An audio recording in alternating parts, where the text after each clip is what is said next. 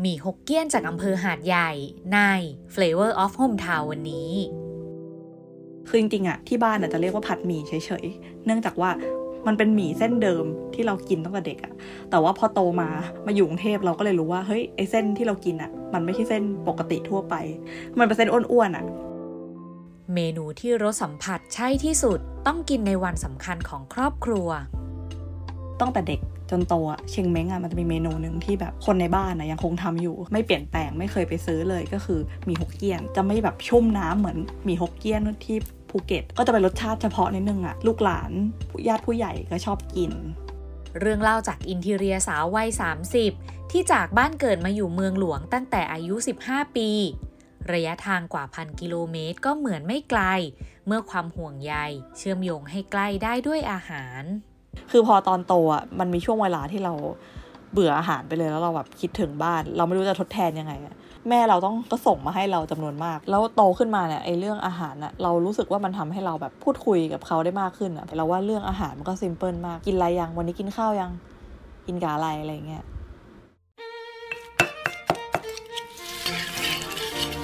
แคบแคบมากินข้าวตาหนุยมีการเมนูโปรดของลูกตึงนั่ง กับเขาวกำลังหอนๆอยู่ลูกมามามาเออถ้าไม่กลับมาบ้านนี่ไม่ได้กินนะฝีมือแม่เนี่ย Will the world via the voice Flavor of Hometown Podcast รายการอาหารพื้นบ้านที่แบ่งปันรสชาติคุ้นเคยของคนในบ้าน และเล่าผ่านความทรงจำของคนไกลบ้านดำเนินรายการโดย โอปอ เบนจมาพร ฝ่ายจารี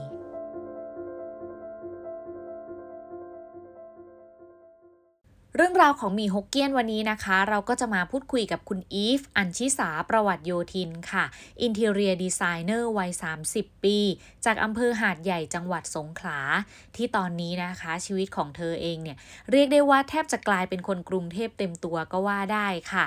เรื่องราววันนี้นะคะมีทั้งหมีฮกเกี้ยนในความทรงจำ ประวัติศาสตร์ความเป็นพหุวัฒนธรรมของคนไทยเชื้อสายจีนทางภาคใต้ค่ะ แล้วก็ความรู้สึกของการอยู่ไกลบ้าน ที่ต้องเติบโตด้วยตัวเองในเมืองใหญ่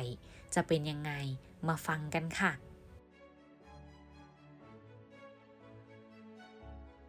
เออพี่เป็นคนหัดใหญ่แบบว่าเกิดแล้วก็โตที่หัดใหญ่จนถึงอายุสิบห้าแล้วแบบก็มาเรียนที่กรุงเทพตอนขึ้นมปลาย จนถึงมหาลัยแล้วก็ทำงานก็คือ พี่เป็นคนกรุงเทพไปแล้วอะแบบย้ายสัมมโนครัวมาแหละแต่ว่าพี่ก็จะกลับบ้าน เฉพาะช่วงเชงเม้ง ซึ่งตั้งแต่เด็กจนโตอะเชงเม้งอะมันจะมีเมนูหนึ่งที่แบบคนในบ้านนะยังคงทำอยู่ ไม่เปลี่ยนแปลงไม่เคยไปซื้อเลยก็คือมีฮกเกี้ยน ซึ่งมันก็มีชื่อเสียงในแง่ที่มันเป็นอาหารภูเก็ตใช่ไหมเพราะว่าคนฮกเกี้ยนอะเขาก็จะอยู่ตามสงขากับภูเก็ตอาจจะเยอะหน่อย เอาละค่ะ เปิดบทสนทนามาวันนี้ นอกจากเรื่องการย้ายถิ่นฐานจากภูมิลำเนามาตั้งแต่อายุ 15 ปี ความน่าสนใจในประเด็นอื่นๆ ก็ผุดขึ้นมาชวนฟังต่อไม่น้อยเลยนะคะ ทั้งการเป็นอาหารประจำครอบครัวในวันเชงเม้งทั้งรากเง้าของบรรพบุรุษชาวจีนฮกเกี้ยน ในจังหวัดสงขลาและภูเก็ตนำมาสู่เมนูขึ้นชื่อในวันนี้ค่ะ หมี่ฮกเกี้ยน ซึ่งหมี่ฮกเกี้ยนที่คุณอีฟคิดถึง แล้วก็หยิบมาบอกเล่ากับเราในวันนี้นะคะ เป็นสูตรพิเศษประจำครอบครัวค่ะ ที่มีลักษณะแตกต่างจากหมี่ฮกเกี้ยนทั่ว ๆ ไป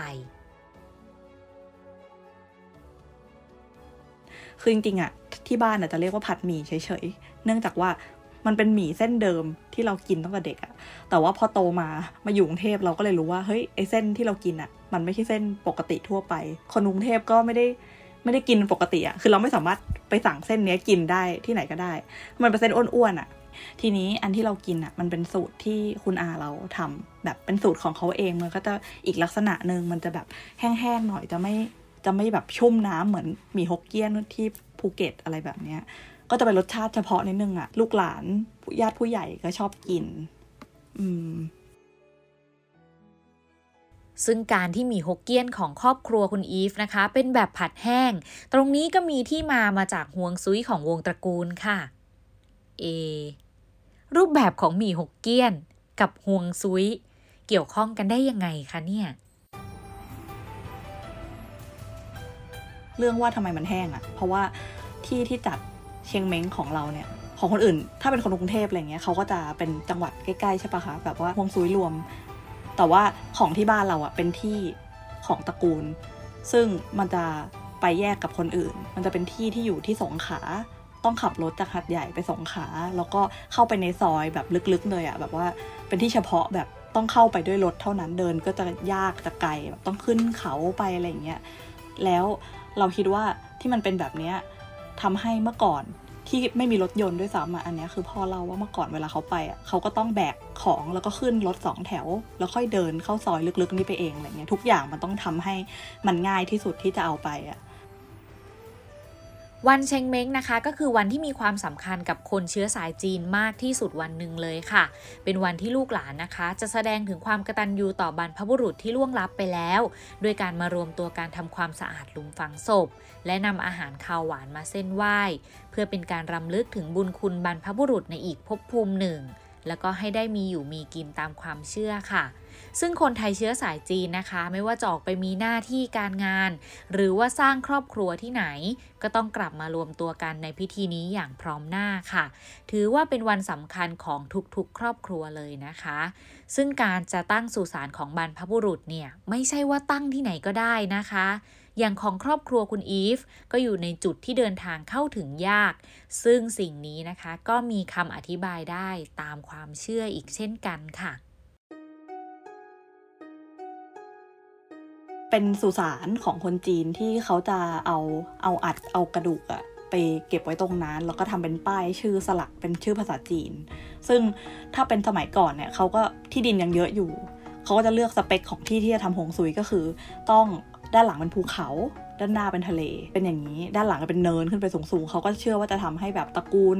อยู่มั่นคงเจริญรุ่งเรืองอะไรแบบเนี้ยแบบบรรพบุรุษก็จะคุ้มครองเราอะไรประมาณนั้น ซึ่งของที่บ้านเราก็จะแบบ พื้นที่ประมาณนึงเนื่องจากว่าก็อยู่มาหลายรุ่นแล้วแหละ แล้วก็ญาติญาติฝั่งฝั่งพ่อก็คือจะอยู่ตรงนี้หมด แต่ว่าก็จะแบ่งนะหมายถึงว่า เนื่องจากว่าหลังๆเนี่ยก็จะเป็นไทยจีนผสมกันเขาก็จะเก็บส่วนหนึ่งของอัดเนี่ยไว้ตรงนี้ และอีกส่วนหนึ่งเนี่ยเอาไว้ที่วัด เวลาทำบุญอะก็จะไปทำบุญที่วัดด้วย แล้วก็ไปไหว้ที่นี่ด้วยสำหรับบ้านเรานะ แต่เชียงเม้งบ้านเราก็จะแบบใหญ่นิดนึงเหมือนกับรวมญาติอะพอเราไหว้เสร็จเราก็จะกินข้าวกันตรงนั้นเลย เพราะว่าเนื่องจากว่าเป็นที่ของเราก็จะมีพื้นที่ให้แบบ ปูเสือ มีโต๊ะบ้างอะไรแบบเนี้ย อืม ถ้าเป็นคนอื่นเขาอาจจะไหว้เสร็จแล้วก็เอากลับมากินที่บ้านแต่แบบบ้านเราคือกินตรงนั้นเลย เพราะฉะนั้นเราก็คิดว่ามันก็ make sense ที่เขาจะทำให้มันแบบง่ายที่สุดแล้วก็กินง่ายด้วย เส้นเหลืองเหลืองๆอ้วนๆเนี่ย ซึ่งเราอะเรียกว่าเส้นฮกเกี้ยนทางบ้านเราก็จะเข้าใจ แต่เราไม่รู้คนอื่นเรียกว่าอะไรนะ มันเหมือนแบบเราเราคิดว่ามันน่าจะมีไข่ คือเส้นมันเป็นสีเหลืองอ้วนๆใช่ไหมแล้วก็มีผักกวางตุ้ง แล้วก็เห็ด แล้วก็ กุ้งที่บ้านจะใส่เท่านี้ใส่น้อยมาก ใส่ไม่กี่อย่าง อืม แต่มันอร่อย ของที่อื่นเนี่ยเขาก็ใส่หลากหลาย คือใส่อะไรก็ได้ อืม แต่ที่บ้านก็จะชินกับว่าใส่กุ้งกินแบบง่ายๆมาก ๆอะ่ะซึ่งเมนูนี้สำหรับคุณอีฟนะคะ เป็นเมนูที่ทำง่ายๆ กินง่ายๆ แต่ไม่ใช่ใครจะทำก็ได้ค่ะ ต้องมาจากฝีมือของคุณอา ที่รับบทพ่อครัวประจำครอบครัวเท่านั้นค่ะ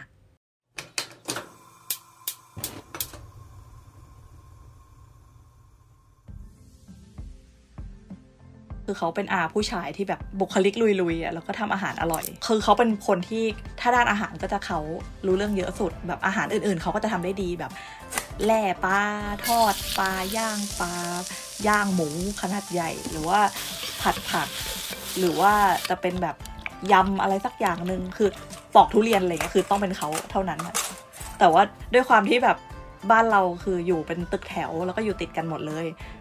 เป็นแบบตึกแถวที่อยู่ตั้งแต่รุ่นปู่แล้วก็บ้านติดกันอะไรเงี้ย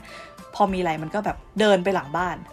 ไปเข้าที่ครัวอีกบ้านหนึ่งเรียกมาปอกทุเรียนหน่อยอะไรเงี้ย อืม ก็เลยมีเขาที่ทำทุกอย่างเป็นอยู่คนเดียวอาคนเดียวกันนี้ก็เป็นคนดูแลเรื่องพิธีไหว้เตรียมของไหว้ทุกปีก็จะเป็นเขาคือแบบเป็นผู้ดูแลคืออาเคยเคยสอนคือแต่ว่าวิธีการทำของเขาคือ เขาทำให้คนจำนวนมากกินอะเขาก็สอนเราแบบนั้น เขาก็เอากระทะจีนใบใหญ่มา แล้วเขาก็ต้องผักด้วยสองมือ ซึ่งเราแบบไม่ไหวอะ เราแบบตัวกระจอยหนึ่งเราก็ไม่สามารถผัดหมี่แบบที่เขาทำได้ เขาก็พยายามบอกสูตรนะ เพราะว่าเขาก็เริ่มอายุเยอะแล้วอะ ก็พยายามอยากจะให้ใครสักคนหนึ่งทำไอสิ่งที่เขาทำอยู่ได้อะไรแบบเนี้ยเออส่วนตัวที่เราแบบ คือบางทีเราอยากกินใช่ป่ะอยู่กรุงเทพก็จะมีร้านแบบผัดหมี่ฮกเกี้ยนอะไรเงี้ยเราก็ลองสั่งมีมีคล้ายๆ แต่ว่าเรารู้สึกว่าอาอาหารกรุงเทพอะเทียบกับอาหารใต้นะอาหารกรุงเทพอะเขาจะใส่น้ำตาลอะเขาจะมีรสหวาน เพื่อให้รสชาติอาหารมันกลม แต่ว่าตัวเราอะติดรสชาติอาหารแบบจีนใต้ๆซึ่งมันจะเค็มเค็มเลยอะแม้แต่ภูเก็ตเองก็เป็น เป็นจังหวัดใต้ที่แปลกนิดนึงคือเขาใส่อะใส่ความหวานลงไปในอาหารเยอะกว่า คือถ้ากินผัดหมี่เราก็เลยไม่ชอบที่ไหนเท่าของอาเรา เพราะว่ามันแบบมันไม่ใช่เลยอะอืม แบบจริง ๆ แล้วเราก็ใส่เครื่องปรุงอะไม่ได้แปลกอะไรนะ มันก็ซีอิ๊วขาวอะไรอย่างเงี้ย แบบที่ที่บ้านคนจีนจะมีอะแบบว่าธรรมดามากเลยอะแต่ว่าคนอื่นทำก็ยังไม่เหมือนเขานะเขาเองก็บอกทุกอย่างอะอืม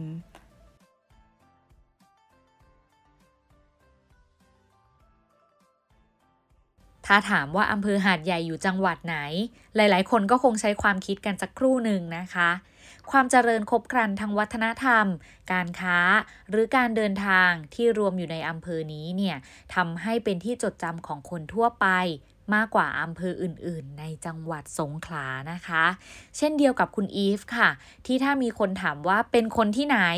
เธอก็ไม่ได้รู้สึกว่าตัวเองเป็นคนจังหวัดสงขลานะคะ แต่ เป็นคนหัดใหญ่ คือคือคือในสายตาเราอะสงขลาเป็นเมืองที่แบบถูกสตาร์ฟเอาไว้แล้วอะคือสงขลามันมันเป็นเมืองเก่าที่มันที่มันแบบสวยงามอะที่เป็นเมืองอนุรักษ์ ถ้าเคยเห็นรูปหรืออาจจะเคยไป คือเมืองมันสวยมาก แล้วก็เป็นเป็นเมืองที่แบบอากงของเราโลโลมาจากจีนนะเขาก็มาลงตรงนั้น แต่ว่าพอมาในรุ่นรุ่นลูกเขาถัดมาเนี่ยเขาก็ย้ายเข้ามาอยู่หัดใหญ่เนื่องจากว่า เมืองสงขลามันไม่สามารถขยายเมืองได้อีกแล้วอะแบบมันแออัดมากๆ เขาก็เลยย้ายไปสู่ที่ที่เจริญกว่า อันนี้คือเราศึกษามาก็คือเนื่องจากว่าเมื่อก่อนเขาสึกเขาขนส่งอะไรกันทางเรือตลอดใช่ไหมแต่ในยุคถัดมาเนี่ยมันมันมีรถยนต์มีรถไฟด้วย แล้วหัดใหญ่เนี่ยมันมันกำลังจะกลายเป็นหัวเมืองที่เจริญกว่า ใกล้กับชายแดนที่ติดมาเลด้วย คนคนรุ่นใหม่ในตอนนั้นก็ย้ายไปตั้งตัวในนั้น ซึ่งรุ่นปู่เราเนี่ยพอเขาเริ่มโตเขาก็ย้ายเข้ามาในหัดใหญ่ มาตั้งลกลากในหัดใหญ่แทน แล้วส่วนตัวเวลาเราไปสงขาก็คือไปเพื่อไปไหว้บรรพบุรุษเรา ไปแล้วก็จะคิดถึงบ้านที่บรรพบุรุษเคยอยู่อะไรอย่างเงี้ยหรือไปเที่ยว แต่ส่วนตัวเรารู้สึกว่า หัวเมืองของสงขลาคือไม่ใช่อำเภอเมืองสงขลาแต่เป็นหาดใหญ่ คือมันมันมันเป็นทั้งศูนย์รวมเศรษฐกิจ แล้วก็รับนักท่องเที่ยวด้วยอะไรอย่างเงี้ยความเจริญทุกอย่างมันอยู่ที่หาดใหญ่หมดเลย มันเหมือน มันเหมือนพัทยากับชนบุรีอะคือคนพัทยาก็จะไม่ได้บอกว่าตัวเองเป็นคนชนบุรี แต่บอกว่าตัวเองคนพัทยา อืม ประมาณนั้นอะมันแบบคนละอย่างเลยคือสงขลากลายเป็นเมืองที่สโลหน่อยสำหรับเราคือไปแล้วก็แบบช้าๆหน่อย เมืองมันแบบหยุดไว้เท่านี้แล้วอะไรแบบเนี้ย แต่มันมีเสน่ห์มาก เราชอบไปเที่ยว อืม แต่ว่าเราเองเป็นคนสงขลาอืม เอ้ยเป็นคนหัดใหญ่ตรงเออเป็นคนหัดใหญ่ แต่จริง ๆ แล้วมันห่างกันนิดเดียวเองอะคือประมาณยี่สิบกิโล อำเภอหาดใหญ่ห่างจากอำเภอเมืองสงขลา 27 กิโลเมตรค่ะ แต่ก็อย่างที่คุณอีฟได้เล่าให้เราฟังเลยนะคะว่า ความเจริญและเศรษฐกิจเนี่ยมีความแตกต่างกันมาก เนื่องจากในปีพศ 2460 หรือเมื่อ 105 ปีที่แล้วนะคะ สถานีรถไฟของจังหวัดสงขลา ได้ย้ายจากสถานีชุมทางอู่ตะเภามายังอำเภอหาดใหญ่ในปัจจุบันนี้ค่ะ ซึ่งก็เป็นเส้นทางคมนาคมที่ดีที่สุดในยุคนั้นเลยก็ว่าได้นะคะทำให้ประชาชนเนี่ยทยอยขยับขยายกันเข้ามาปลูกบ้านเรือนอาศัยอยู่ใกล้กับสถานีรถไฟ จนถึงปัจจุบันนี้นะคะ การคมนาคมเนี่ยก็ถือว่าครบครันที่สุดเท่าที่จะเป็นไปได้เลยล่ะค่ะ ทั้งสนามบิน สถานีรถไฟ รถทัวร์และรถตู้โดยสารไปยังจังหวัดอื่น ๆ ทางภาคใต้นะคะเรียกได้ว่าการคมนาคมที่สะดวกนั้น มีบทบาทต่อความเจริญตามมาอย่างมากเลยล่ะค่ะ ซึ่งเมื่อมีผู้คน มีการค้า มีสังคม ก็ขาดไม่ได้นะคะ ที่จะมีแหล่งอาหารตามมาค่ะ ซึ่งบ้านของคุณอีฟนั้นเรียกได้ว่าเป็นไข่แดงของหาดใหญ่เลยก็ว่าได้ค่ะ อยู่ท่ามกลางตลาดสด แล้วก็แหล่งการค้าต่างๆปอเลยสงสัยค่ะว่า คนที่บ้านอยู่ในตลาด แล้วเดินออกไปเจออาหารที่หลากหลายตลอดทั้งซอยเนี่ย ส่งผลให้ที่บ้านทำอาหารน้อยลงกันบ้างไหมคะ ใช่ ใช่ เรียกว่าทั้งบ้านเลยดีกว่า คือแบบไม่ทำอาหารเลยทั้งบ้าน อาหารที่ทำจะแบบง่าย ๆ มาก ๆ แบบกับข้าวต้มง่าย ๆ แบบผัดผักบุ้งไข่เจียวปลาทอดแบบง่ายมาก แต่ว่าอาหารที่แอดวานซ์กว่านั้น ก็จะซื้อกินประจำเพราะมันอร่อยอยู่ใกล้บ้านหมดเลยเราอยู่ใกล้ตลาดกิมหยง แล้วกิมหยงมันมีทุกอย่างเลยอะคือแบบปลาต้องโกข้าวมันไก่ก๋วยจับก๋วยเตี๋ยว ข้าวอาหารตามสั่งคือจะกินอะไรก็เดินออกไป อยู่ซอยข้างๆ บ้านเราเอง คือด้านหนึ่งก็ตลาดกิมหยง อีกด้านหนึ่งพอมืดหน่อยก็มีตลาดโต้รุ่ง ที่บ้านไม่จำเป็นต้องทำอาหารออกไปซื้อก็สะดวกกว่า แล้วก็มันถูก เราอยู่ตรงแบบคือข้างๆกิมหยงมันจะมีวัด ชื่อวัดชื่อฉาง ไม่รู้ว่าคนคนไปเที่ยวก็อาจจะเคยเห็นเป็นวัดที่แบบประดับประดาด้วยกระเบื้องหลากสี เราอยู่ซอยนั้นเลย อยู่ในเมืองเลยอะ่ะเราเรียนโรงเรียนที่ใกล้บ้านด้วย เราสามารถเดินไปโรงเรียนได้ ส่งผลกับเราตอนนี้คือเราเป็นคนไม่ขับรถ อืม เพราะว่าตอนอยู่หัดใหญ่ตอนเราอยู่บ้าน เราสามารถเดินไปได้ เพราะเมืองหัดใหญ่ที่เป็นใจกลางตอนนั้นอะมันก็เล็กๆอะ่ะเขาเมื่อก่อนก็คืออยู่บ้านก็ไปตลาดไปโรงเรียน เดินไปห้างก็ประมาณโลหนึ่งอะถึงแล้วมันใกล้มากอะมันจะมีเซนทันอันเล็กๆ Central size ประมาณแบบเซนทันชิดลม แล้วก็เป็นห้างท้องถิ่นอีกอันหนึ่งอยู่ตรงข้ามเซนทันซึ่งอันนั้นมันอยู่ใกล้บ้านเรามากๆ เราแบบเดินไปได้ ซึ่งนอกจากเรื่องของอาหารและความเจริญของเมืองแล้ว สิ่งหนึ่งที่น่าสนใจของหาดใหญ่นะคะ ก็คือความหลากหลายทางวัฒนธรรมค่ะจริงๆแล้วหัดใหญ่ก็จะมีทั้งคนจีนทั้งมุสลิมใช่ไหมแต่ว่าถ้าในฝั่งของเราอะก็จะมีแต่คนจีน ถ้าถ้าในย่านที่เราอยู่ แล้วก็โรงเรียนที่เราเรียนก็จะมีแต่คนจีน คือมีคนไทยบ้าง แต่มุสลิมนี่คือ แทบไม่มีในที่ที่เราเรียน คือเราเรียนโรงเรียนคริสในหัดใหญ่ อืมแต่เป็นคนพุทธนะ แบบไม่ไม่ได้ไม่ได้เป็นคริสแค่แบบอยู่ใกล้บ้าน เออเราเราส่วนตัวเราคิดว่าเขตของที่อยู่เนี่ยในเมื่อก่อนเนี่ยมันน่าจะชัดเจนมากหมายถึงว่าคนจีนก็มักจะอยู่ย่านนี้แหละ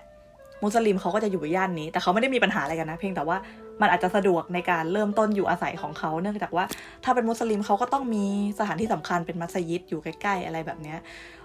ย่านเราก็จะประกอบไปด้วยวัดจีน คือซอยบ้านเราซอยเดียว มีวัดจีนสามวัด เราก็เข้าใจได้ว่าเขาก็ต้องอัดอยู่รวมกันแถวๆนี้แหละเป็นเป็นตึกแถวหมดเลยอะไรแบบเนี้ยถ้าในความคิดเราอะเราว่าคนจีนอะเยอะกว่ามากในหัดใหญ่ คนจีนเยอะมาก แล้วส่วนใหญ่ก็จะเป็นธุรกิจส่วนตัว แล้วก็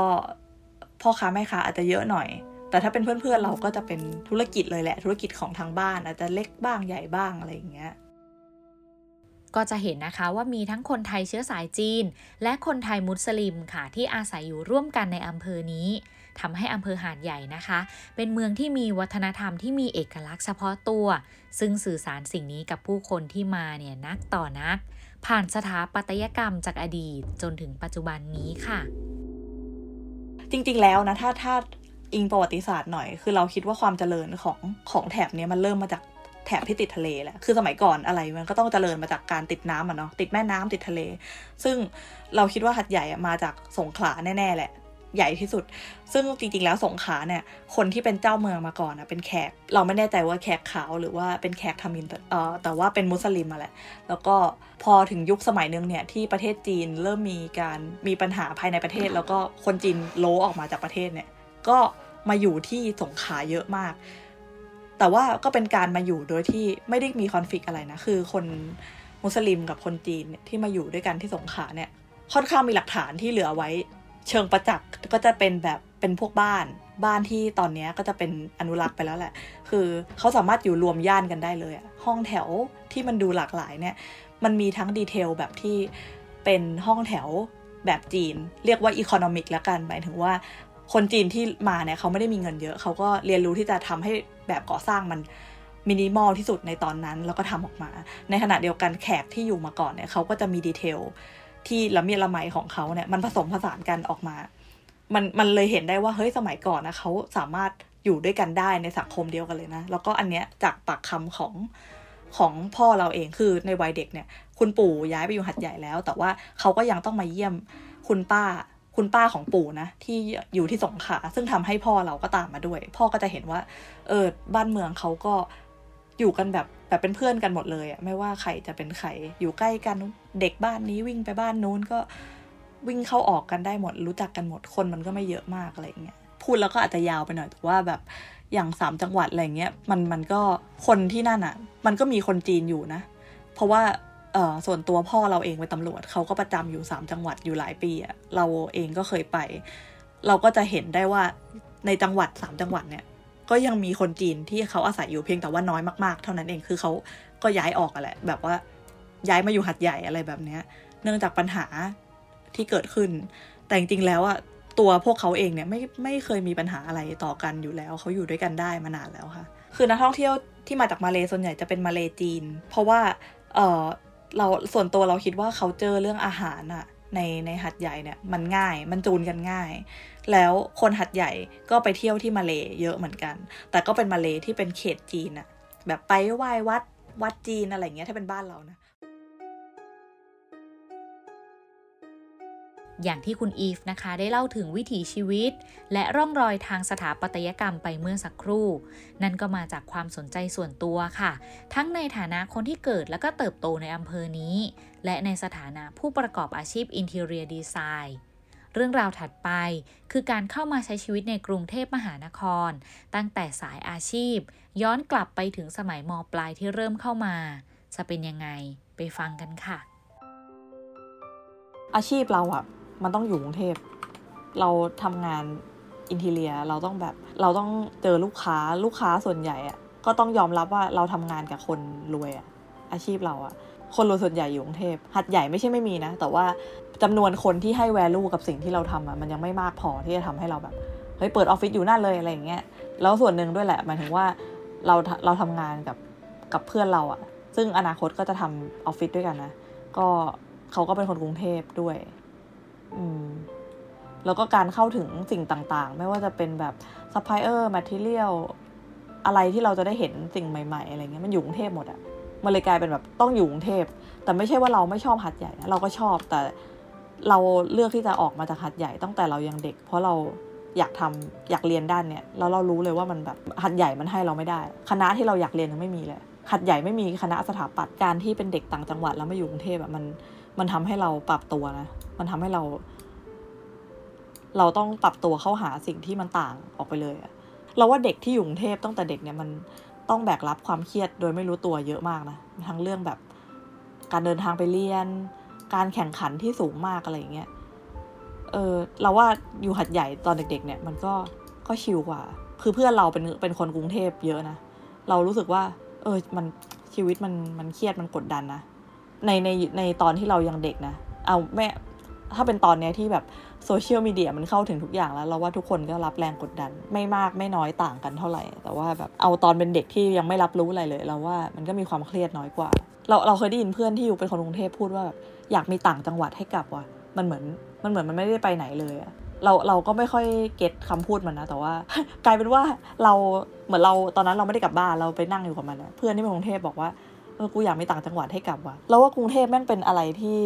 ที่มันถูกมิกซ์รวมกันอะบางทีไอไอไอคำว่าแบบวิถีชีวิตหรืออะไรบางอย่างมันอาจจะถูกจางไปด้วยแบบกระแสของความวุ่นวายตลอดเวลา เราคิดอย่างนั้นนะ มันเหมือนบางทีเราก็มีพื้นที่ให้หนีกลับไปอะเป็นข้อดีมั้ง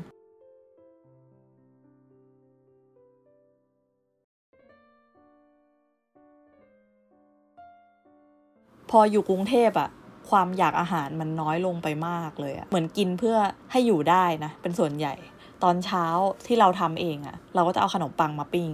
แล้วก็เอาไข่ไป เหมือนแบบไข่ไข่คนอะเออเรารู้สึกว่านี่เป็นสิ่งที่ง่ายที่สุดที่ที่พอจะได้สารอาหาร แล้วก็มี texture หลากหลาย ขนมปังปิ้งมันกรอบใช่ปะไข่มันนิ่ม พอแล้วอะแล้วก็ผักอะไรอย่างเงี้ย เออแบบว่าคืออยู่กรุงเทพแบบเวลามันน้อยลงอะ แล้วสิ่งที่เราต้องทำก็คือทำให้มันทันเวลาถูกไหมก็รีบตื่นมาแล้วก็กินอะไรที่มันง่ายที่สุด แล้วก็ไม่เสียสุขภาพจนเกินไปอะ่ะเพราะเราก็อยู่ในวัยทำงานแบบดูแลมีเวลาดูแลตัวเองน้อยลงด้วยแหละ มันก็ต้องแบบพยายามคีปอันนี้ไว้อะไรเงี้ยแล้วก็เราติดอาหารที่บ้านมากจนแบบสั่งอาหารที่บ้านมากิน คือพอตอนโตอะมันมีช่วงเวลาที่เราเบื่ออาหารไปเลยแล้วเราแบบคิดถึงบ้าน เราไม่รู้จะทดแทนยังไงอะ มื่อก่อนเราเป็นคนไม่กินอาหารแบบข้าวแกงใต้อะเพราะว่าบ้านเราก็ก็ออกทางจีนถูกไหมแต่ว่าพอเราเริ่มโตแล้วเรากินอะเรารู้สึกว่าเออมันอร่อยว่ะ แล้วกินไปเรื่อยมันก็กลายเป็นติดรสชาตินั้น ซึ่งกรุงเทพอะหายังไงก็รสชาติไม่เหมือนที่ใต้จริงๆอะข้าวแกงอะแล้วที่เราทำก็คือ แม่เราต้องไปสั่งกับข้าวจากร้านประจำอะแล้วก็ส่งมาให้เราจำนวนมากเว้ยเราจะอยู่ได้หลายอาทิตย์หรือเป็นเดือนอะคือเป็นเป็นการส่งกับข้าวผ่าน ตู้ตู้ฟรีซอะมาเป็นลังอะแล้วเราก็เอามาเก็บในตู้ช่องแข็ง พอเราจะกินอะไรเราก็หยิบแบ่งออกมาเป็นถุงๆเอามาอุ่น ร้านนี้เป็นร้านประจำของที่บ้านเป็นร้านข้าวแกงธรรมดานะไม่ได้หรูหราอะไรเลย แต่ว่าเขาก็ทำสดใหม่ทุกวันอะ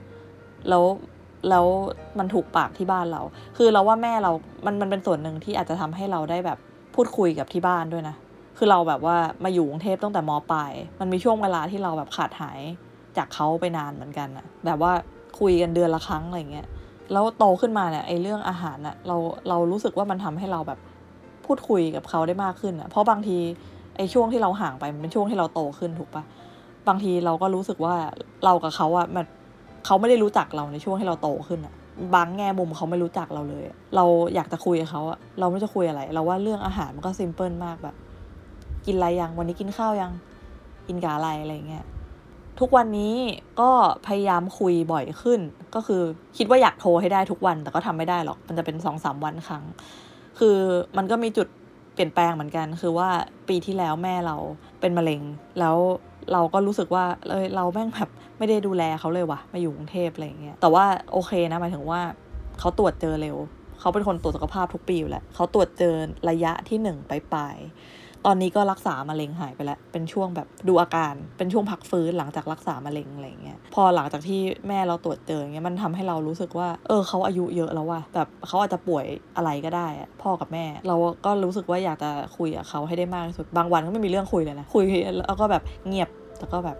ได้โทรไปหาก็ดีอะ Flavor of Hometown Podcast รายการอาหารพื้นบ้านที่แบ่งปันรสชาติคุ้นเคยของคนในบ้าน และเล่าผ่านความทรงจำของคนไกลบ้าน ติดตามได้ที่ www.thaipbspodcast.com